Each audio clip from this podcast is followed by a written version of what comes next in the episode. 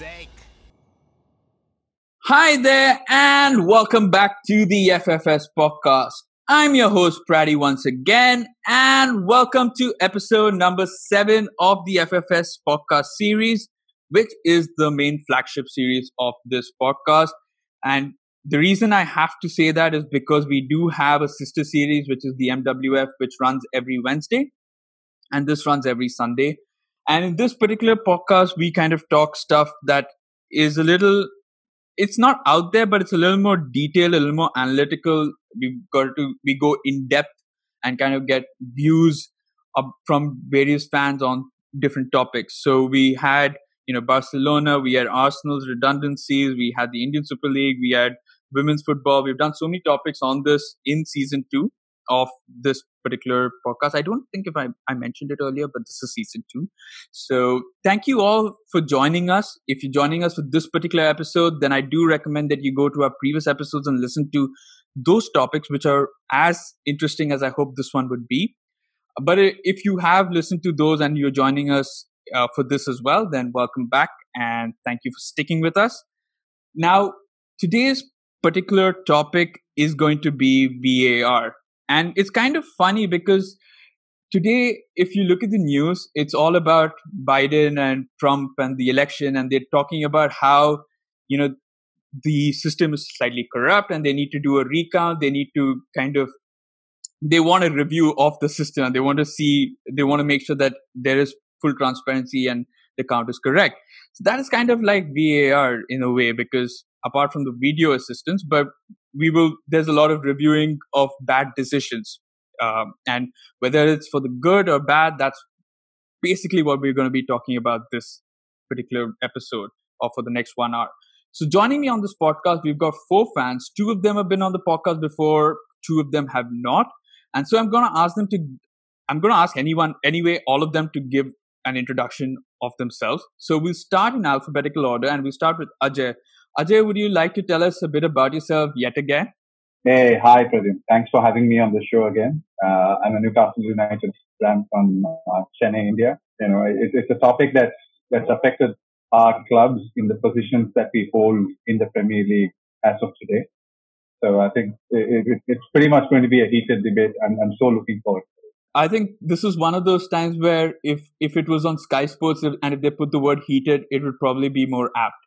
Uh, and then we go move on to Anirudh. Anirudh, would you like to tell us a bit about yourself? So my name is Anirudh. I'm a Liverpool fan and I'm based out of Chennai, but I was uh, born and raised in Qatar. So I have like mixed thoughts on various things. Uh, obviously, when you when you posted about it and I heard about it, I was like, I definitely want to speak about uh, the situation with V A R.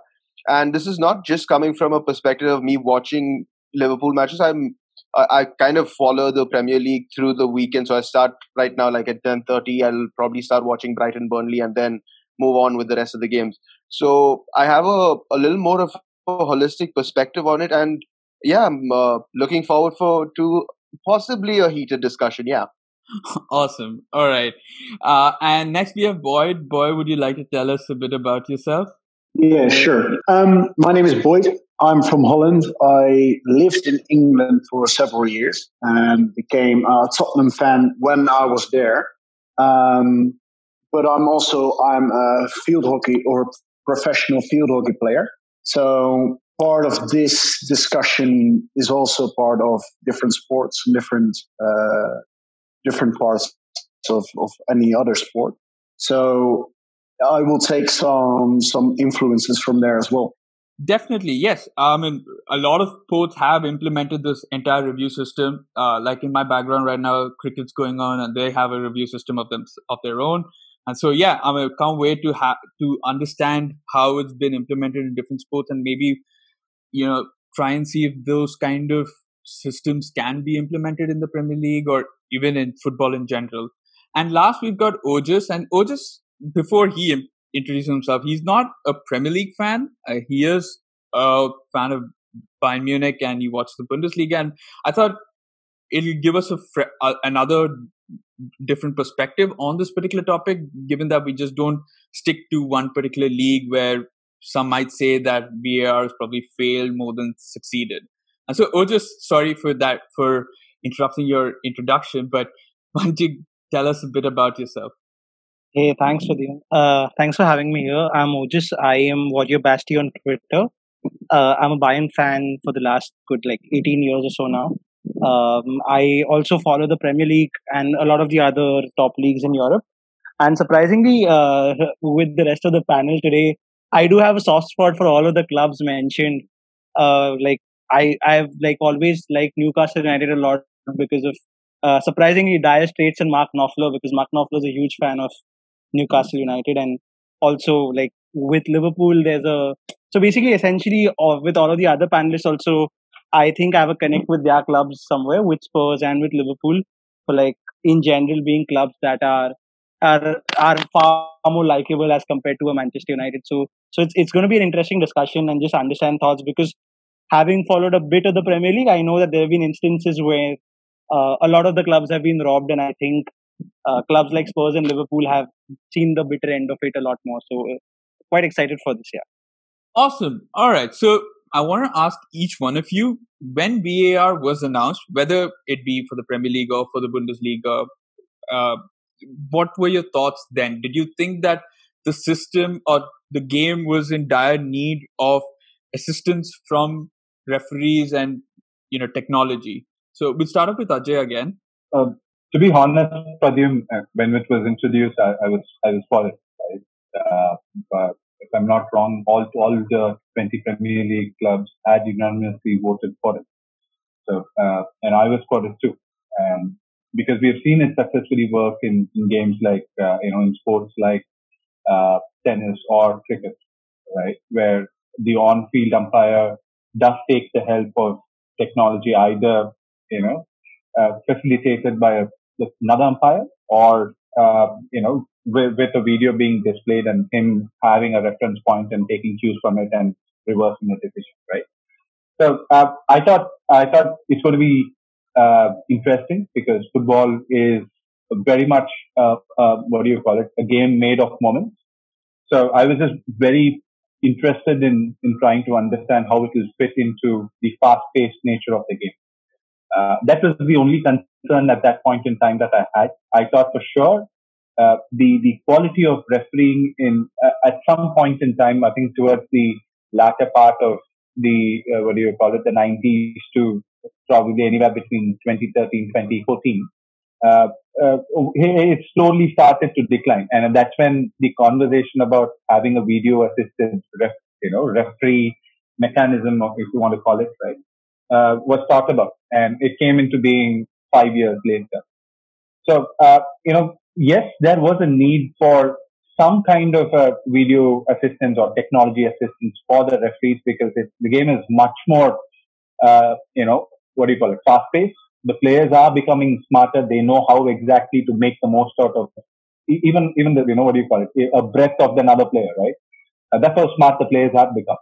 And, um, you know, the, just three men on the field monitoring twenty-two shrewd men wouldn't have been possible. So, Uh, from that sense, yes, uh, technology was required. Uh, and to actually kind of now look back at it in hindsight uh, a year later, I have my own doubts in the way it has been implemented. It's not necessarily the thought that, that needs to be questioned. It is just the implementation that needs to be questioned.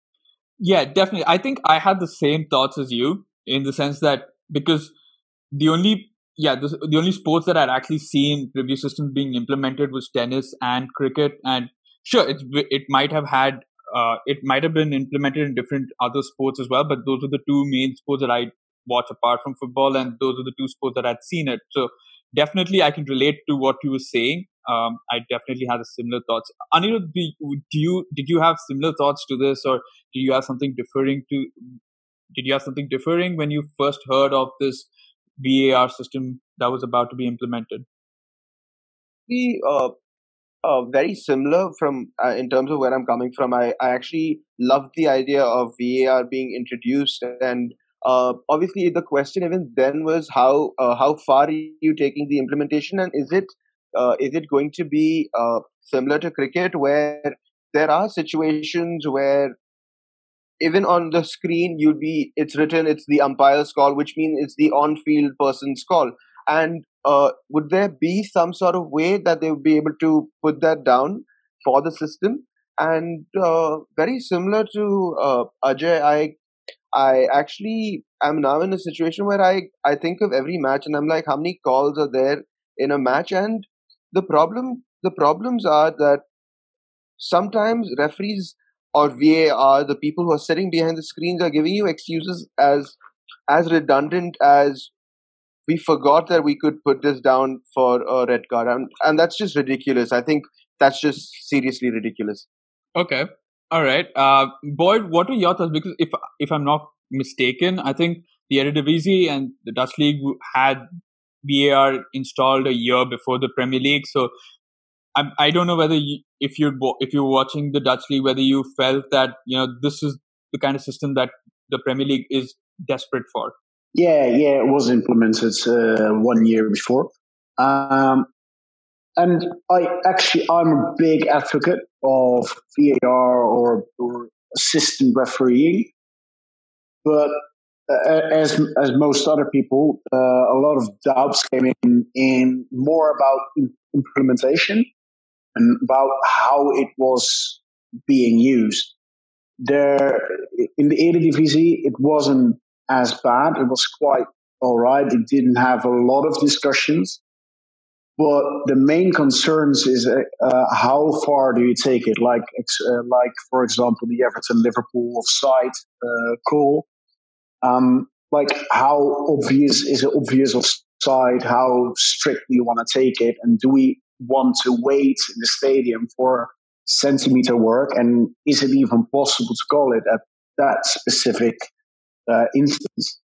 Um, when V A R was announced in the Premier League, yeah, I w- it got me excited because I thought it was very necessary, especially considering how important the Premier League is and how big financially and how important it can be for several clubs, both on the top of the league and bottom of the league, even though I usually believe that it will kind of even out throughout the season. Um, but my main issues at the moment are both the refereeing not being good enough and not, not necessarily in making mistakes, but when can we use or call onto the, the V A R? When do they interfere? When don't they interfere? But I also have a bit of a problem with Uh, the rule set in itself, football. I, I think V A R in the Premier League has shown there is, there are problems in the rule set in itself. So there's situations where maybe a V A R call, according to the rules, is correct, but it just doesn't really make sense. And that's my main thing at the moment, where I think there it has shown there's a lot of things that maybe need to be adjusted. Definitely. And the the rules are is definitely one of the major aspects that we will be touching upon a little while later, and I'll probably get your thoughts on that, because that was that seemed to be your one main area of contention or point of concern. Uh, I, I, before that, I just want to get your thoughts, Ojash, because like Boyd, your uh, league, or the Bundesliga, not your league, but the Bundesliga implemented V A R two years before the Premier League, which is I think the twenty seventeen eighteen season. Did you feel that, okay, from a Bundesliga, as a Bundesliga fan, were you were you happy with the way it was implemented, and were you happy with uh, with the way that it turned out to be, uh, or the way yeah it was implemented basically? And did you feel that the English game kind of needed that as well? So essentially, yes, I have been a proponent of uh, having technology come in and assist better decision making for a while now, and I think that's because uh, the, the the the debate against it was that, you know, it keeps the conversation about football alive, like where you were wrong by the referee. And I think I think that's a little too simplistic, and we needed technology. And I was happy that Bundesliga was uh, kind of implementing it first. Uh, there were a lot of learnings along the way, and like it was surprising that, you know, because the E P L, like without, uh, uh, like in, in like absolutely straightforward terms, is is the is the premier sporting football league in the world. So it was surprising that it took them a couple of years to kind of get everyone on board. But I think the implementation has been flawed across all European leagues. And I think that is largely got to do with, um, like you, like, I think it's, it's, it's having, it's kind of, uh, like, you know, uh, like a, a bad situation that, uh, footballing bodies have found themselves in, where they want to rely on technology. At the same time, they don't want to take the power away from, uh, your on-field referees. And I don't say this lightly, because what happens is, uh, like, for example, with a penalty, right? Like, if a referee, like in most leagues, I, I talk for Champions League and the Bundesliga because I see them more often than a Premier League. So here I could be wrong. So that's my uh, disclaimer for this. But a lot of times a referee would give a penalty that could probably be deemed too soft or not be a penalty in the first place. But V A R would not intervene. Similarly, I think there was an incident in the Merseyside Derby where uh, the V A R referee said that I did not know that I could like we could reprimand Jordan Pickford for his foul on Van Dijk. Now, my question here is that how can technology assist you when the smartest person is not getting that three sixty view of what's happening in a game? Uh, and like, what's like, I think, I think that's my biggest problem. Like, we are, we want technology to kind of help better our game, but we are restricting it to behind the cameras and, and saying, hey, assist us, but not really be, uh, the, the body that kind of overrules the decision. Uh, vicariously, like a lot, like there's a lot of gray area between what a referee, where a referee's final decision lies and where, where the V A R intervenes. And I think that is the problem at this point in time. So the implementation is definitely flawed across, across leagues. Until there is some sort of uniformity, I think that will kind of continue to frustrate fans like us. Right. Okay. Now, one of the key points that you did bring up was the fact that you weren't sure why the Premier League, and I mean, let's be clear that quality aside, okay, and we can have that debate another day whether the Bundesliga quality is far superior to that of the Premier League or vice versa and stuff like that. But the Premier League is one of the w- most watched leagues in the world, uh, and that's big, that's credit to how well it's been, uh, you know, publicized and televised and all of that, blah blah blah. So why did it take, according to you, just why did it take them two years? More than the Bundesliga to implement it? Were they kind of waiting and watching to see how well it was doing in other leagues before they said, okay, we can do, we can go ahead and do it? Or, you know, according to you, obviously, I know that you don't have the behind the scenes facts or anything like that, but according to you. I mean, like just, just so I, I remember this particular game between Liverpool and Spurs where I think, uh, I think Harry Kane scored that goal and I think Lovren was caught in the mix up. And there was this conversation with the, between the referee and the linesman. And the linesman said that if Lovren has played that, hey, that's off. But I don't know. If he's played that or if he's like had contact with the ball, he's off. If he's not, like if like if he's played that, then he then Harry Kane's on. If he's not, then he's off. And the referee then just like, because he has nowhere to turn to, he's like, hey, you know what? I'm going to give that a goal. Now, that would not have happened at that very instance in a in the Bundesliga or the Eredivisie that season. So for me, it was surprising. Like, and, and like, I'm not even going to debate this. Like, like the Premier League is a, a superior league with money, with quality, with talent. Like, that's not a conversation that I'm going to waste my time with because it clearly is the better league. So it is, I don't mean this as the criticism, but a, a slight frustration that why would V A R not be implemented in the Premier League? Like, like at least I understand the season to pilot with somewhere else to see if it's working, but Uh, like two years, I I think I, I that that doesn't make sense to me, or I don't see the the reason behind waiting for so long. Does anyone else have any thoughts on this? Whether you know as to why you feel that the Premier League took a longer time? Yeah, I I have an uh, sure. I think it, it happens a lot when like it's a social uh, theory where. If people have invested a lot of money, efforts, or energy into something, they will, they aren't as likely to change it. And I think with the Premier League, that's a big issue because it is financially, it is the biggest league in the world. So they are, and they will be very cautious to disrupt anything that has brought them that success, that has made it the biggest league in the world. Where, for example, the Eredivisie, it's not a very popular league internationally. So it will be easier for smaller leagues or maybe uh, different leagues than the Premier League to implement it.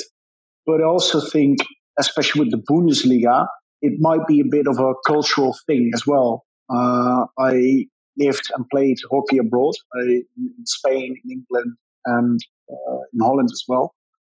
And I found that Dutch and German people, they are more factual. They like precision. They like stuff to be right. Where, for example, in Spain, they are more about the emotion behind it. And this is a discussion I've had a lot, both in England and in Spain, with people. They, their argument basically was the Premier League isn't advertised as the most precise division in the world. It's about emotion. It's about the feeling you get when a goal goes in. Um, and I think the combination of that, those two factors, both changing a winning formula, if you will, and maybe not one hundred percent being uh, convinced by the, maybe the necessity, maybe make them wait and see how the reaction would be in other divisions. Definitely. Uh, sorry, Ajay, but I just wanted to just comment on that. I'm, I, I won't take too long, but I think uh, the winning formula, I think right now a lot of people and a lot of pundits and all that have been saying that V A R takes the fun out of the game.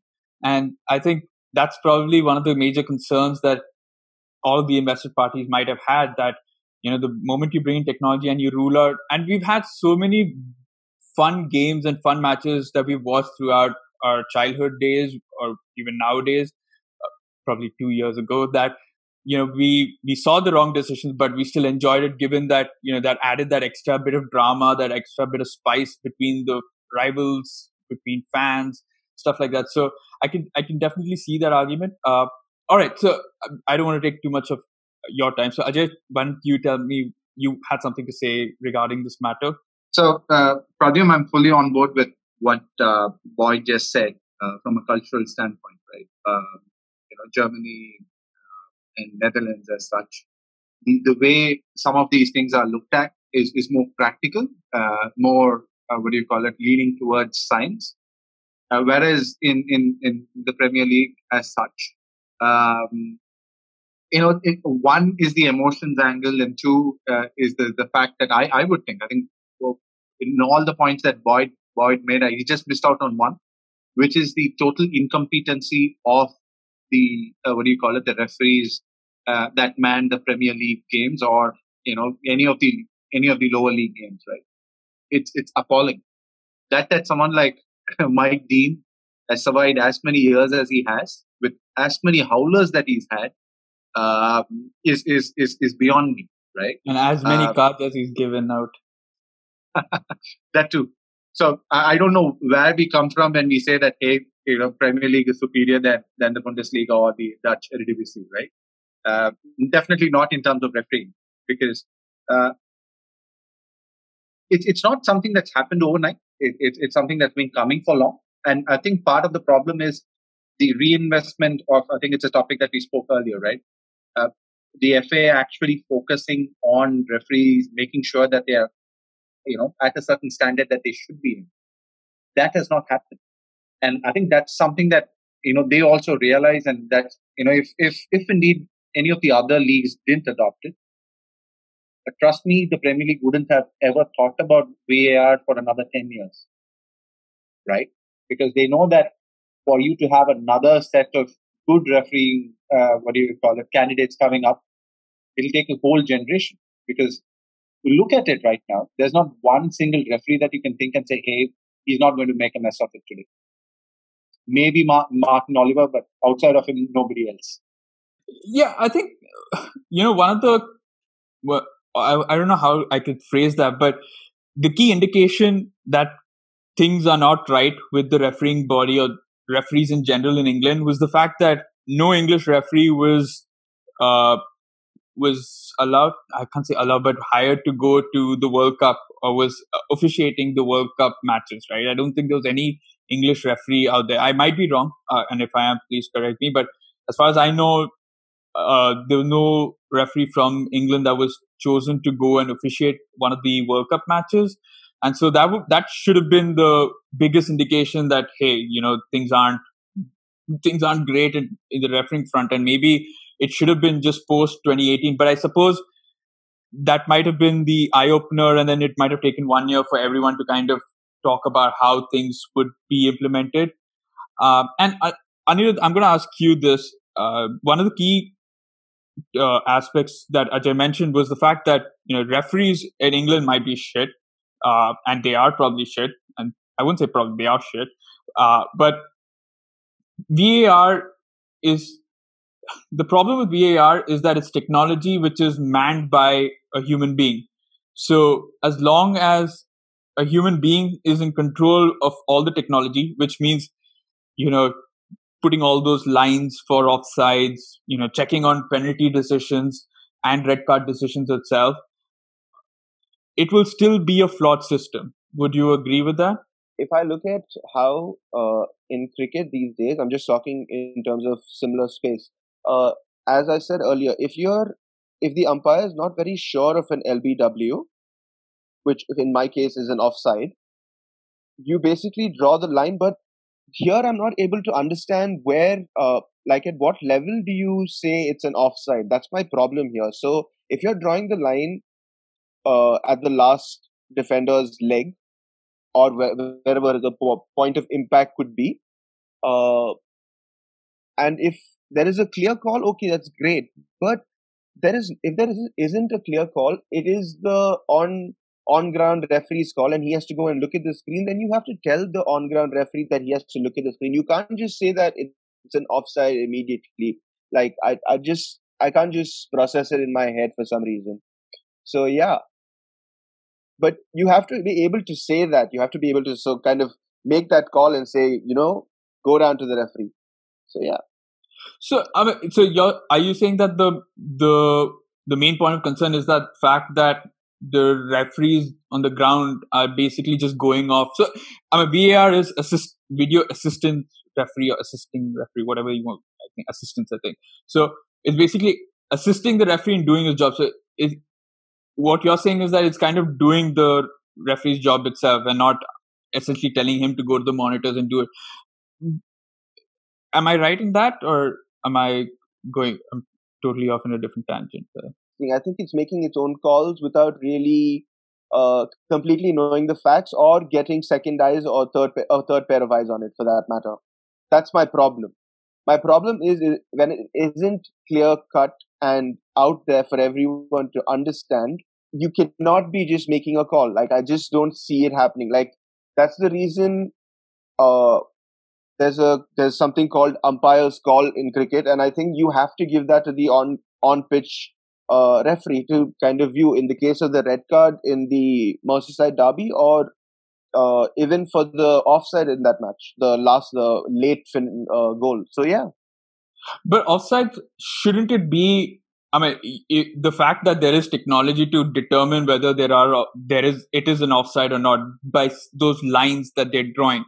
So, I mean, that should be good enough to tell the, the official that it is offside. It, I don't know. I think the rule is that if there is a, now, okay, it used to be the rule that if you're offside, you're offside. But I think now the fact is that if it's a, a part of the body that can, that a goal scoring part of the body, which is offside, then only it's offside. So I mean, I, I, I get with the red card and the penalty decision that the referee's call or the umpire's call in cricket, that works, but I don't know about the offside part of it.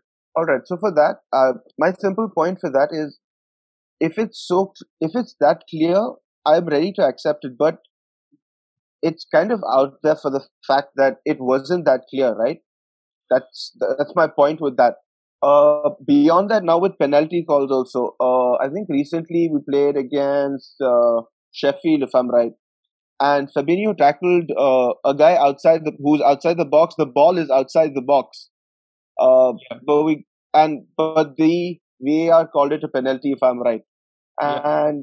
So again, where do we draw the line? So if now when you score a goal, the ball has to be completely beyond the line for it to be a goal. when the ball goes out, it has to be completely beyond the line. Do we do the same rule in terms of taking a penalty as well? So then doesn't the ball have to be completely inside for it to be called a penalty?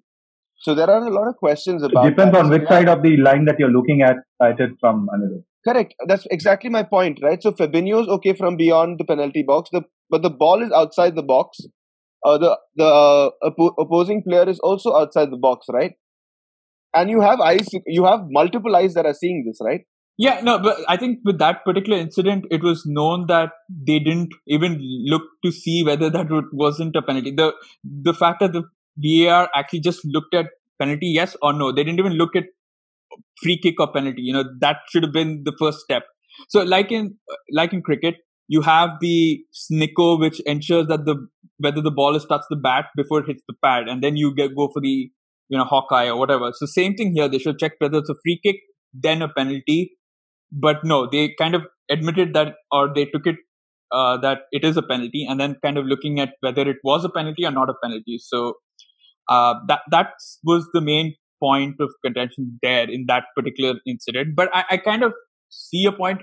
For me, it's always been the fact that, like, as as long as a, a person is handling the technology and that person itself, like I think Ajay, you mentioned incompetent, uh, like so many English referees, there's always going to be a flaw in the system, no matter, you know, whether the rules change. And we'll come to the rules because uh, one of the, I mean, the offside thing and the handball are all going to be part of rules that, you know, that's been implemented or that's been stated. So, you know, some people might say technically it is actually correct, a correct decision going by the rules, but the, like, but the rules itself is terrible. Uh, Ajay, you wanted to say something, I think, before I move on to the next kind of topic. Uh, uh, just one thing, Pradyum, uh, on, on, on this particular topic, right? Uh, like, I think like what you rightly said, and I think Anirudh and Boyd also alluded to it. Uh, if, if you give the technology in the hands of monkeys, you're still, you're not, you, you shouldn't be expecting, you know, great results, right? And another thing is, uh, you know, there's, there's so much of in- inconsistencies in terms of how it's being, uh, you know, how it's being deployed. Uh, that particular incident with Pick- Pickford and, uh, you, you might as well call him Pickford, right? Uh, Pickford and, uh, Van Dijk. The video, the, the V A R, uh, personnel that were there, I think there's three of them, right? That were looking at it. They were just looking at it for offside first and then the foul. So I don't even get this. So if you're looking at one particular incident, shouldn't you be looking at the entire set of events leading up to it and whatever happened post it? You yeah, can't exactly. just be saying, hey, I, I'll just stop it at this point, and this is the only ask that I've got from the referee. I'm not going to aid him with any other information because he's not asked for it. You, you know what it reminded me of? So not reminded me of, but you know what it could lead to, or, you know, different parallel world probably. I don't think it's going to happen in real life, but what it could lead to is, say if I'm the striker, I'm st- I'm miles offside, okay? The ball comes to me, I'm offside, I score the goal, but in the pro- after scoring the goal, or if I miss the goal and the goal, the keeper saves it, I'm so pissed off that I go and kick him in the face. But the fact that they're just looking at offside will show that, okay, I'm just offside. The fact that I've kicked him in the face wouldn't matter, if that makes sense, right? So they've kind of just stopped looking until the offside decision. Post that, it's like null and void, basically. So the same thing, I could be offside, I could get the ball, and then I could go kick somebody's player, I could break somebody's legs, but the the V A R would just say, you know, he's just offside, and you wouldn't care about my, the person whose legs are broken. No, absolutely, Pradyum, because the game has been in vogue for two hundred years, or close to two hundred years, right? Um, and professionally, or close to one hundred fifty years. Uh, don't tell me that we have never had, uh, you know, we have never had these kind of incidents happen before. Of course, it's happened before. That's why you've had it uh, over a period of time come to a stage as it is in the, you know, the late forties and the early fifties, and ever since, very minor changes in terms of the rules and how it's being deployed in multiple uh, geographies, right? Why yeah. suddenly that eighty years later that we are having this conversation where, you know, because of technology that we are saying that the quality of refereeing has come back, that they are confused on what to look at because they have never seen, like, I think that's, that's the Gary Lineker's tweet that he put out, right? That, that They never seen a slow motion video ever before. Now, you know, anything looked in slow motion might look dramatic. Me yeah. eating food, me eating, you know, a, a burger might, might, might look dramatic on a slow motion, right? Yeah. So, uh, that might, you know, then are we then talking about the skill sets of the referees, which is the focus point, and that is why we need a, a technology assistant. Yeah, I, I, another argument, and I'm sorry to be talking a little, but the other argument, I think, and Anirudh might agree with me because if he's read anything off regarding this, was that I think the the linesman had called for offside before Pickford went and tackled Van Dijk. And I mean, in that, and because of the rules saying that, you know, because the whistle was blown, anything that happens after that, uh, after the whistle's kind of, again, like I said, null and void. But it comes down to uh, is it really, Praddy? They gave a penalty to Manchester United after the final whistle was blown. No, no, but but that was uh, because V A R was in play. Okay, again, I don't know, but I think because that was part before the ninety-fifth minute or whatever, because it was during proper play. Here it was after the whistle was blown and in, in an off for an offside rule. Again, the rules are going to be really, really complicated. Uh, Ojash, have you come across something like this? I, I have no clue. Uh, no, so I just wanted to add one thing. Uh, I think. Uh, about the Liverpool Everton incident. Oh. Um, um, so basically, I wanted to just bring your attention to uh, two things.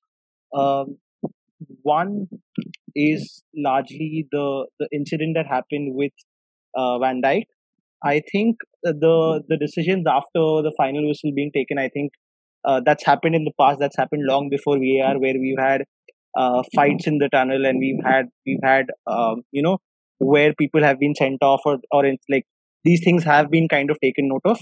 The challenge with the Liverpool Everton game is something as simple as the the less competent referee or the less competent refereeing personnel having access to more information as compared to the more competent referee. And I still think that this is the problem with football and the ways we it's it's in implementing technology. If you look at cricket, the third umpire is also a extremely able and an extremely capable uh, umpire in his own right, and that's something that UEFA does in Champions League games, where their V A R personnel are normally people who are also referees of high standing. So here, like, uh, like this is something that's happened in the Bundesliga and actually uh, led to Robin missing out Champions League games in twenty fifteen sixteen. When Marvin Hitz uh, fouled Robin in the D F B Pokal game, he, he he got booked for it, and Robin got injured.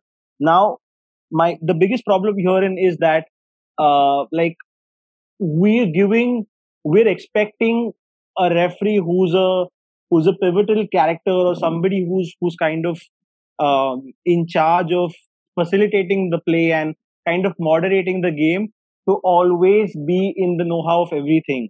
And that's wherein my problem comes in. Like, I would still be more comfortable with the fact that somebody sitting who in a in a room with multiple eyes on the on the field, having all access to data, has has made the right call. But for that, some that person has to be the more competent referee of everybody else involved in officiating the game. The person on the field needs to be uh, it needs to be orchestrating the game. They should not be like. Like, I, I don't really buy this idea of go look at the screen and see what happened, because I'll tell you this for a fact. Football is an extremely egoistical sport.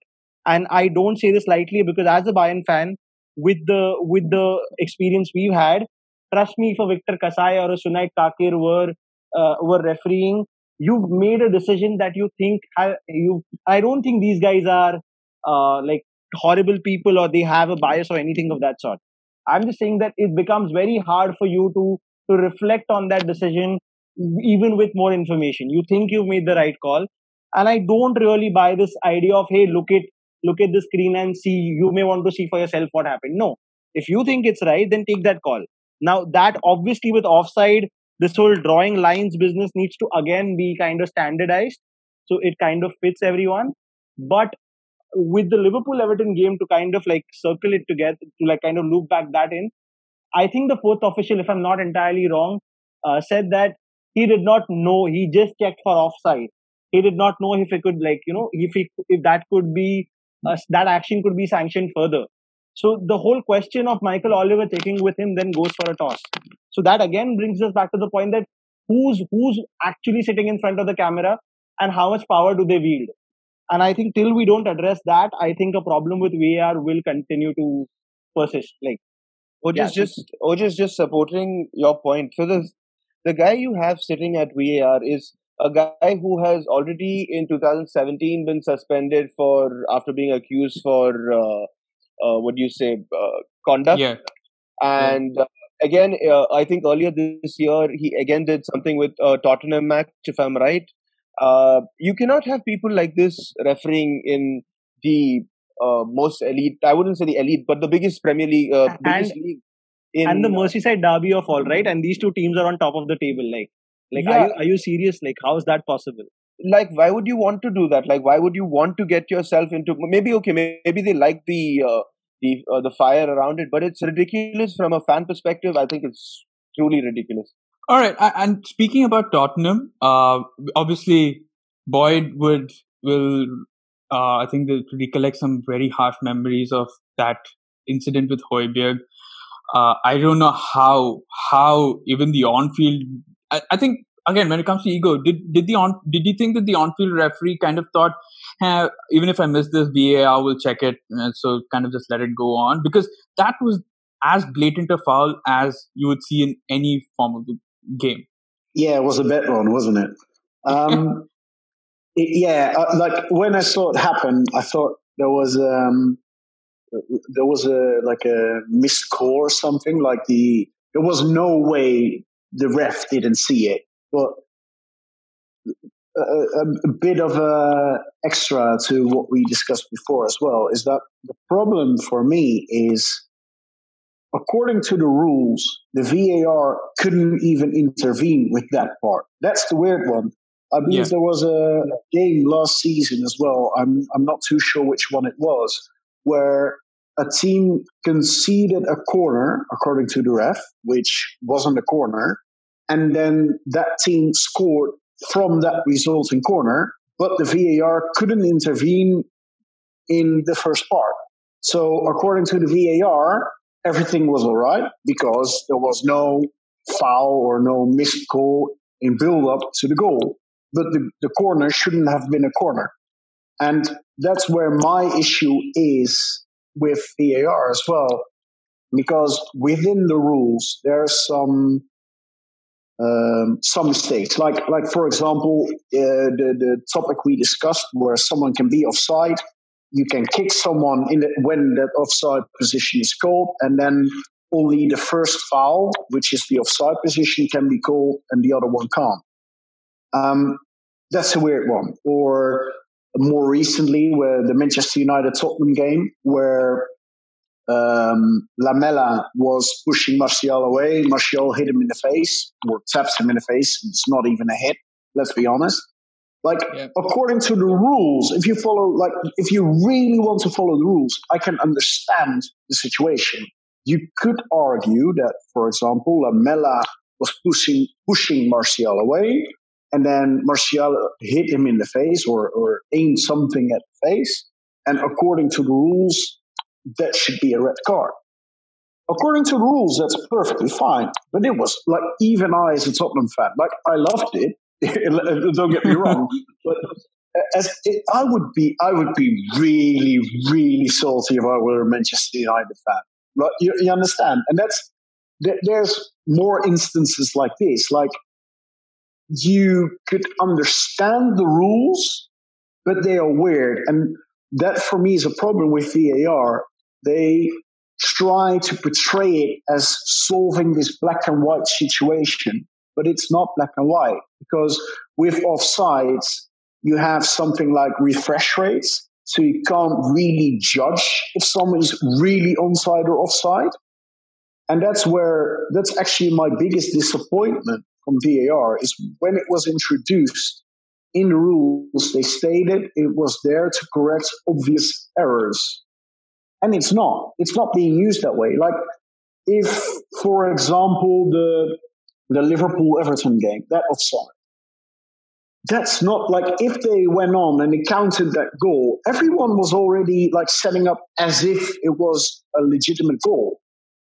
If they didn't check it with V A R, or maybe just check it in the background, like, is there an obvious thing we missed? There wasn't. Like, it, it was inches, maybe centimeters even. I think we are taking V A R too far as well. Like, in that situation, if we maybe checked V A R or the offside in the background just to make sure, like, isn't it, like, really obvious? And then it was like, yeah, maybe, maybe not. Okay, let's just go on. Because we don't want to check maybe, maybe not a centimeter, maybe, oh, maybe his armpit or maybe not. That, that's that's where I, I, I, I get disappointed. Because if you use it to check, like, for example, with the Lamela Martial incident, I can understand you go back to V A R because you might have missed it. You might have missed what happened. That's when I understand the use of V A R. But it's getting more and more used to almost like a checklist if you can award a goal. And that's not what they said when they were introducing it. And they're, they are using it as a checklist when there's too many errors in the rule set itself, like uh, the offside one, like the Lamela versus Martial one, and also the Hojbjerg one, versus um, versus Newcastle, um, basically for people who maybe didn't watch the game or didn't didn't get it because it was very cleverly cut out in some match highlights. Basically, what happened is Hojbjerg could absolutely like batter to the ground. I, I, I don't think I'm exaggerating that. He literally no. got barged no. into the ground. It was almost like a rugby tackle. And he, he's not a soft player. Like, but okay, that happened. And for some reason, Newcastle got a free kick. That was a weird one. That, that was a really weird one. In the rules, V A R cannot intervene at that position in time because they say so. Okay. And then that free kick came in and Dyer jumped, maybe got a little push in the back. I don't know. And then he, uh, I think it was Andy Carroll who flicked the ball on to his arm, which were wide and out. He and did. That uh, was a penalty. Penalty to United and defender right United. Yeah, but like, like th- this is one of those situations, like where I have a problem. Like, if you award that as a penalty, I can understand a part of it. But in the rule set, they themselves write, there's a literal paragraph where they say, um, if a ball on the arm is a ricochet, you can ignore it. What do you define as a ricochet? Because I would argue that in this situation, and I know I'm a bit biased, that in that situation, it, I, I don't think Dyer knew where the ball was the moment it hit his arm. I don't think Dyer made himself bigger to block the ball. I would say he made himself bigger to keep balance. And this is where, this is why my problems are mainly, maybe more with the rule set than with V A R itself, because apparently the way it's being implemented right now, jumping naturally is acting like a penguin. And keep your arm alongside your body, close to you. And like we we all we all know, we all played football. We know the moment there's contact, you you spread your arms a bit to stay to you know to to stay balanced. And this is where my problem is, because like the way I see it, the way I view it is, yes, I was incredibly um, salty after the game. I was annoyed, but in the way I feel now is there will be moments where it gets balanced, but the moment there is, it's not, they don't apply the rules the way they've written it down themselves. That's the frustrating part for me. Yeah, I mean, a couple of things. So with the Martial Lamela thing, I think the worst thing for Martial was that he got a three game suspension for foul, like for violent conduct, which was, you know, if you see Wait, it, really? I, yeah, I, I yeah, actually yeah. missed that. Three yeah, games yeah. for that. Like, yeah. uh, okay, well, I, I totally missed that. I, I knew he got the red card, but like, like this is one of those situations. Like, even there, like I always try to understand why a ref made the decision yeah. the way they did. Like, you could argue it's more of a example thing. Like, don't aim anything at each other's face, even if it's a slight tap or something. But, but okay, uh, talking about uh, talking about the rules and all that, uh, let's go on to our final section because we're almost running out of time. Uh, Boyd, talking about rules, I know it's very difficult, and the Premier League, I think, with regards to handball and all, I feel like I think different leagues interpreted differently, and I feel that's one of the cases. I think if you see, and there was this uh, this graph which is shown, I think, on Match of the Day or something like that, that last last season Serie A had like fifty-nine odd penalty decisions, because the moment the ball just touched the hand, it was a penalty no matter where, and that's their interpretation, and they got like the entire league got fifty-nine penalties over a course of a season, which is madness, as compared to probably, you know, the early double digits for, for the Premier League. And uh, I think that was what the graph, or that's where the curve was kind of leaning towards at the start of this season, because, you know, at the end of the day, defenders then would have to defend with their hands at the back, and that's kind of impossible to do. Uh, and that's what I think Mourinho and a lot of the coaches have, have said time and time again. But, uh, okay, before we get uh, before we get to that, I think I know Ojash has to leave quickly. So, Ojash, I want to get your thoughts on this. Where do you think, or what changes would you make to V A R, uh, given the system that is in place right now? Uh, so, so I I just want to highlight two things here. One, um, so uh, the goal that Greenwood scored against P S G, uh, that would be offside in the Premier League. So, first, I think there needs to be some side yeah. some. some sort of a consensus on where, like, what are the rules? Because it's, while it's taxing on the fans, I think it's also extremely frustrating for players, coaching staff, even the referees, if, if, if you look at it like that. I think there needs to be a consensus and some sort of, like, you know, coming together and figuring out where and, like, where, what, how are we going to decide an offside? How do handballs work? Because there's just too much, uh, like, there's just too much uh, nebularity here where everybody is interpreting it in their own manner. Yeah, Second, giving. I mean, whoever's giving the leagues that kind of freedom to choose it by themselves, it's it's a completely wrong thing to do, because you just have varied. And for coaches, like you said, it's going to be tough to coach that, right? Absolutely. And I think I think there was something that I read, and I I'm not entirely sure. So I was trying to find it before we were recording this. That I think even the F A has gone with a different interpretation of how they're going to perceive handball this season and yeah. going forward. So I think that's again caused sort of like a, a sort of a disconnect with the rest of uh, football in Europe. But essentially, my, my point still remains that I do not see the sense going forward in the sheer pace of the game for the, the, the key referee to be to be officiating and managing the game on the field. I think it increasingly should go like it, that mantle should be passed on to uh, a slightly. Uh, like a referee of a slightly lesser standing, but just like but capable, but like of a lesser standing. But your main referee, your Michael Olivers, your uh, Miguel Angel Lajos, your your main referees have to be sitting in V A R, in the in the V A R room with access to cameras and say and have the knowledge and the and the perspective to be able to make those right calls. Because like the the whole idea of V A R saying that hey, that may not have been a penalty, but you know what? That's a questionable, like that's like the referee had like, you know, like that, that that decision is questionable and the referee took a call that goes one way.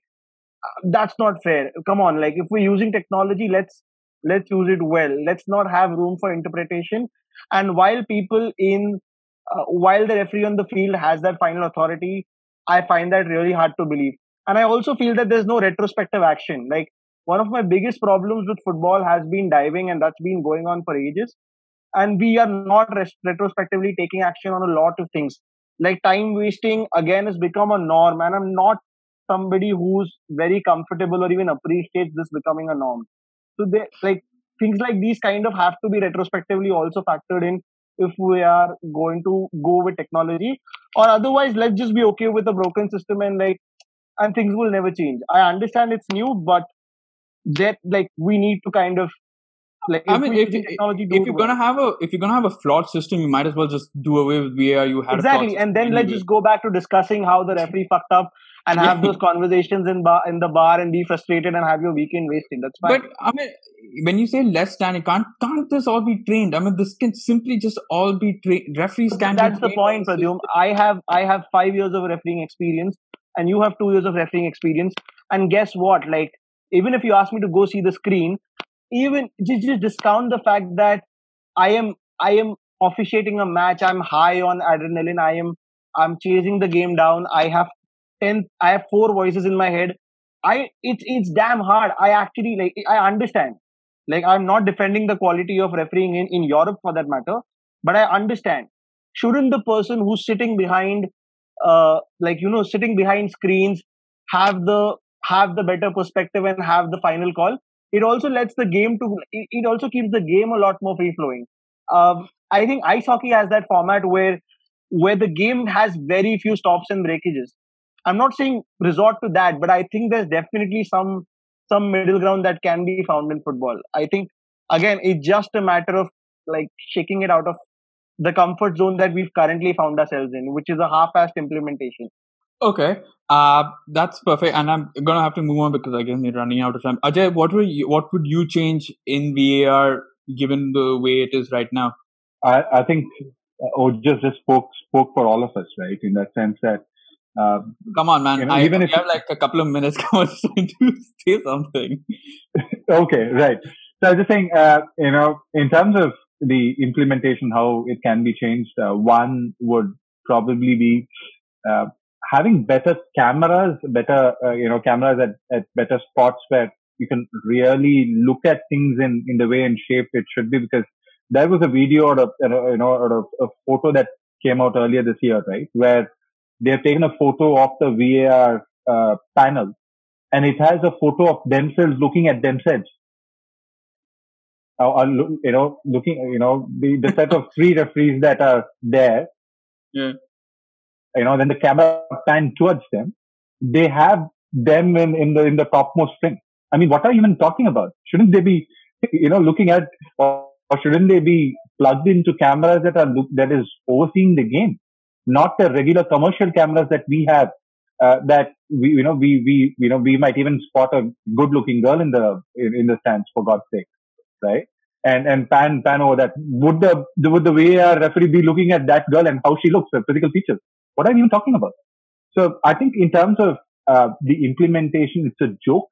Uh, they have tried to kind of smokescreen it with whatever you want to call it. Uh, but again, it goes back like like what I think I'm, I'm purely alluding to what Ojash spoke about. I'm just picking from what Ojash spoke about and Boyd spoke about and Anirudh spoke about. Right? It's just a summary statement from three. Uh, beautifully constructed arguments, right? Uh, like, like Ojash said, if you're going to implement it, implement it with the, the spirit that, you know, it has to better the, uh, you know, the refereeing standards. You can't say that, hey, I'm going to give you this, this particular tool. And with that, you can be lackadaisical as, as, as much as you want to. So with V A R, there needs to be higher refereeing standards. The second part is the rules. It's as confusing as anything. I think the same, uh, you know, the Tottenham Newcastle game that Boyd was furious about. That it depends on which which section or which clause you are reading, right? So they, it is deemed that if it's, if your arms are over your shoulders, it is an unnatural position, right? And you know it, the, the the referee that actually kind of nudged into you know the on-field referee's ear, saying that hey, this is a penalty. That person would have read that rule and then told him that. That's not how the game works, right? So, you know, there needs to be scenarios being brought into rules. It cannot be just rules manifold and left to the interpretation of the referee.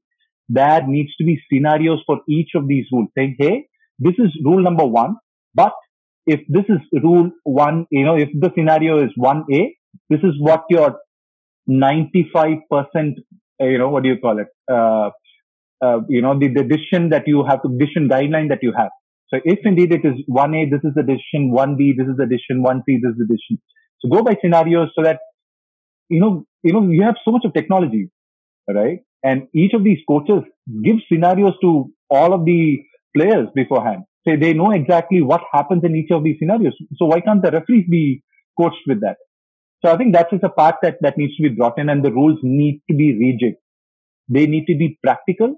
Yes, where we are trying to kind of hold on to a lot of traditional stupid rules that, like, like the time wasting rule that I think Abhi, uh, Anirudh touched upon.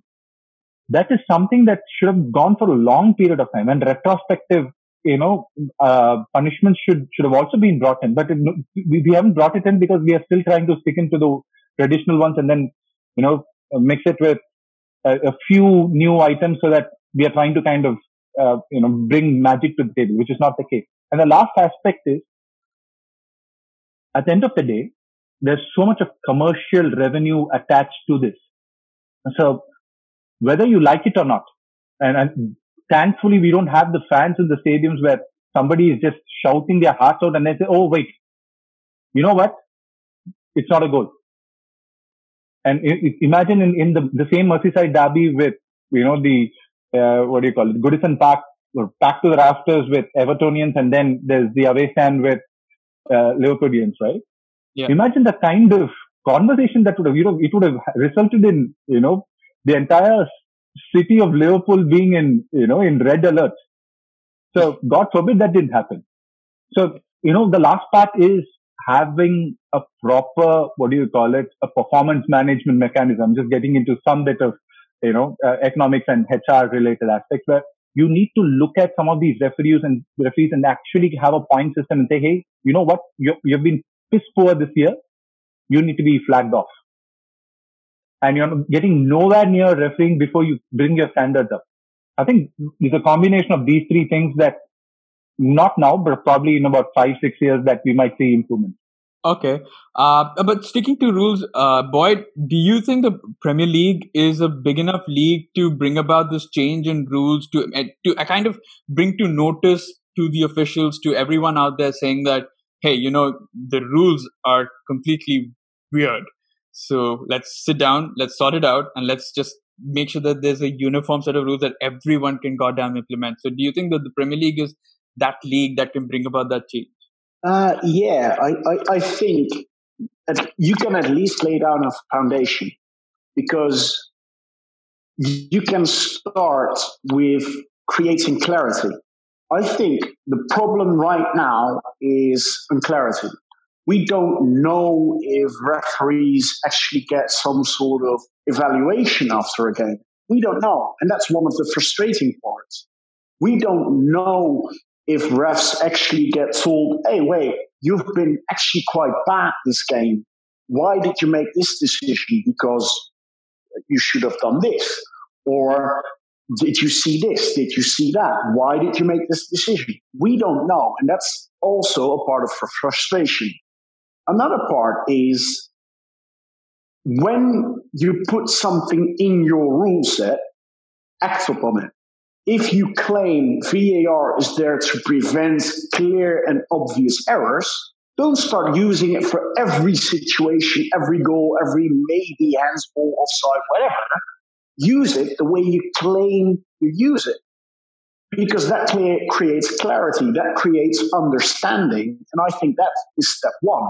Step two for me would be, and that's, I think, it might be difficult for a league in itself to do so, but for me, one of the problems with football in general is, compared to some other sports, it's quite low scoring. So that makes a goal incredibly valuable. That's why penalty and offside goals become so incredibly important. So the thing is, is that goals are very important. But when a foul is made, there's only one correct decision. And that's either one hundred percent right, according to some people, or one hundred percent wrong. And that's an issue I have with football. Like, if I take a player down just outside the sixty, uh, the sixty-yard box, it's a free kick. If I do it twenty centimeters inside, it's a penalty. For a game, that changes everything. But in the rule set, it's only those two options. And I think in order to make it better for the referee and to make it more understandable for us as fans, we need uh, like we need options. Like we need, like if you take down a player, was there foul intent? Yes. Okay, I can upgrade a decision. I can, and not just a card, but also like if like a handball inside the sixteen, if it was a deflection like the Dyer one, does it negatively affect the attacking team? Yeah, sure.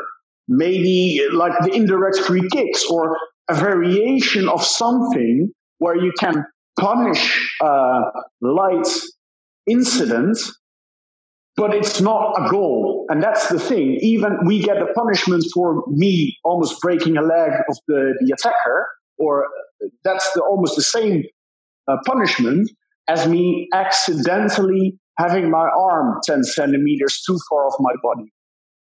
And because there's not enough goals, like if it was a game that was having uh, score lines of fifteen twelve, you would go on and just say, okay, well, we can score another one. But it's too hard to score a goal. And that's why this discussion becomes bigger and bigger and bigger, because teams get better at defending. They get better at attacking.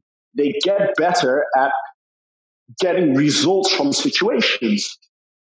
And the last part I will mention as well is that it's not only creating clarity, but also realizing what your calls as a ref mean to the game, but also the game as a whole. Like, for example, now there's a lot of calls that Salah and Kane, for example, are divers, right? But I've seen Kane, I think it was last year or the year before, there were incidents where he was... He, he was like fouled. He was fouled and, he, and Son as well, but they stayed on their feet. But referees at this point almost seem to go, well, you're not going to ground, so there's no foul. So as a striker, you have to go down.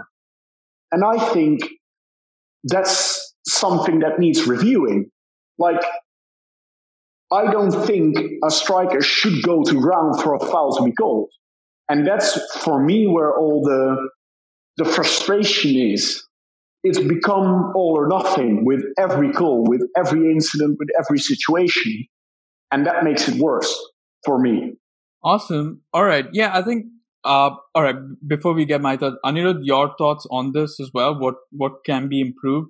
I think the fact that uh, we're talking about can the Premier League do it, I think the Premier League should be the one to sh- take the step in terms of improving uh, how how people uh, perceive V A R, like, because right now how it's perceived is uh, I think extremely negative. So yeah, I think they need to be the ones, and for me, I think the few things that they should be changing for sure, or how they should be looking at it, is uh, definitely the competency of the uh, competency and how uh, how do you really consider someone to the post of officiating a match of this of this of the standard of a Premier League.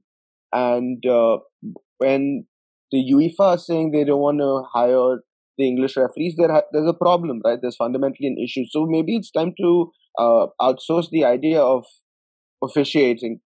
Uh, that's one thing. In terms of V A R, yeah, I, I think it is obviously a progress, because you have to look at it as technology, and technology will only improve, but obviously the people handling and managing the technology need to be improving with it as well. Uh, so yeah, those are pri- primarily what I would say about it. Yeah, I mean, I, I for one definitely would love to see retrospective actions on the referees for bad calls, and I think that's similar to what happened to the Liverpool-Everton match when the V A R got it completely wrong, and he was at fault, and he finally got retrospective. I need to see we need to see more of that, because it can't be that the referees are let off the hook for making such terrible decisions in the Premier League. And it just goes to put up a bad kind of front to the entire world. You're showcasing this to millions and millions of people to show them that this is state of football where people are, you know, they are so strict, so strict that, you know, a slight half inches of, of a sleeve is called handball or is called offside. Uh, you know, the, the whole point, even we're missing out one thing, which is the, I don't know if that falls under the purview of V A R, but the goalkeeper coming off his line, that I felt is a little ridiculous because it is quite difficult for a keeper to kind of keep one foot on the line and try and jump because he also needs some sort of uh, maneuver. I get that it's probably for the benefit of the sport to ensure more goals, uh, and so, but still, I feel feel that might have that was slightly unnecessary. I think it's also fun when we see penalty misses. So, yeah, a cu- couple of them. I think one thing that I I thought could have been a really good way of going about it, but I'm pretty sure it will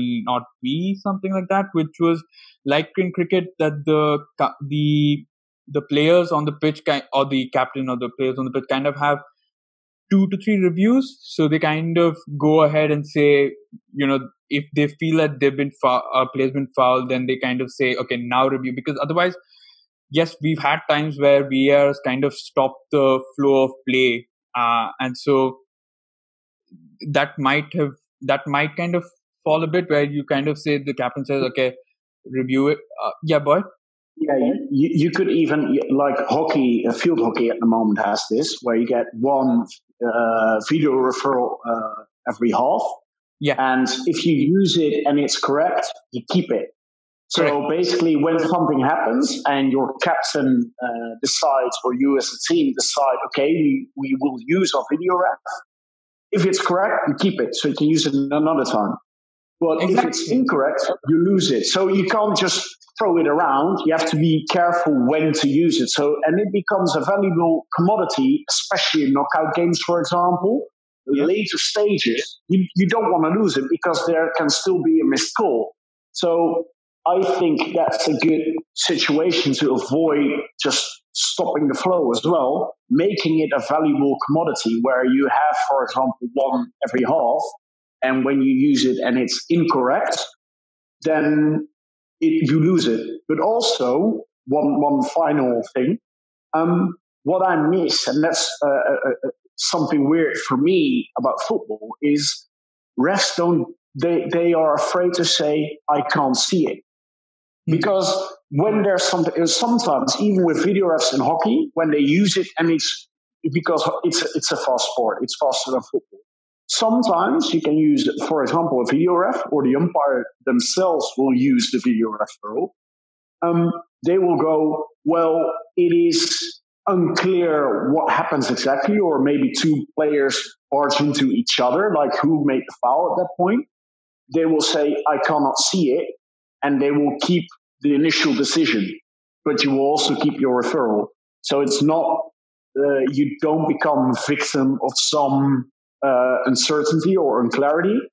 Yeah, I, I I agree. With, I think yeah, Ajay, you want to say something? No, absolutely. I think Boyd, I think you should be sitting on the panel. Uh, you, you're more qualified than any of them that, that are there on the panel right now. Uh, but just one more thing, uh, uh, Pradyum, this this video, uh, you know, having this, what do you call it? Uh, uh, one request or two requests per half. Yeah. Yeah. With the quality of refereeing right now, we might even need a dozen of them per half. That's how bad it's become.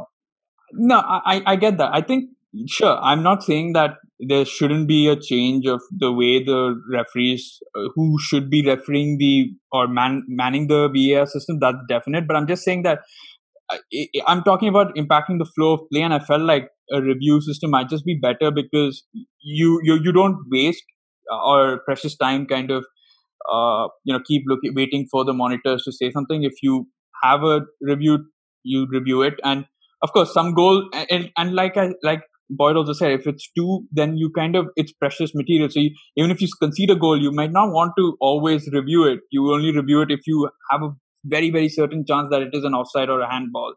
So yeah, I mean, I thought of that initially when they first announced it.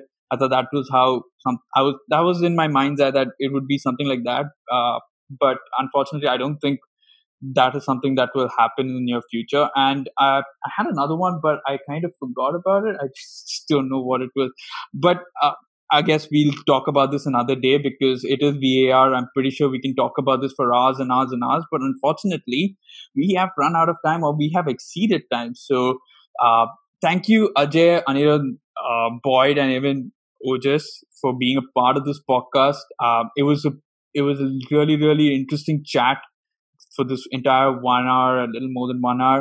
And yeah, I can't wait to be, I, I don't know. I do, you know, in a way, I don't want to keep harping in on V A R because I think at some point of time, I just get tired of it. But I mean, it's always interesting when you have views like these and, you know, talk to people like Boy, who's from, who's played different sports, and we've watched also different sports.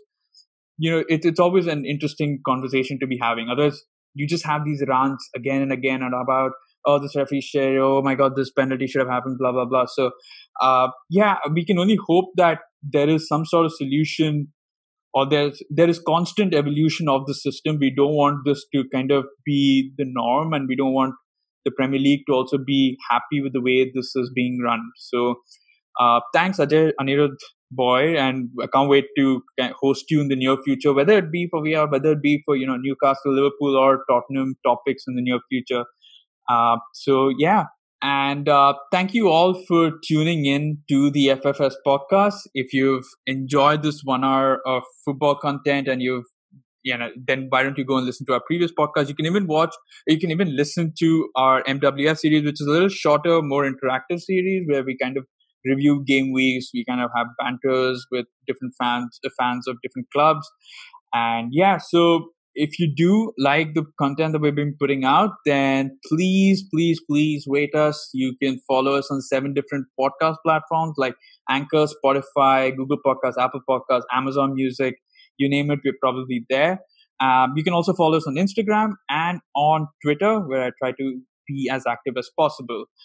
I guess that's about it for episode number seven of season two of the F F S podcast. I'll see you all next Sunday. That's it. I'm your host, Praddy, once again. You stay safe and see you.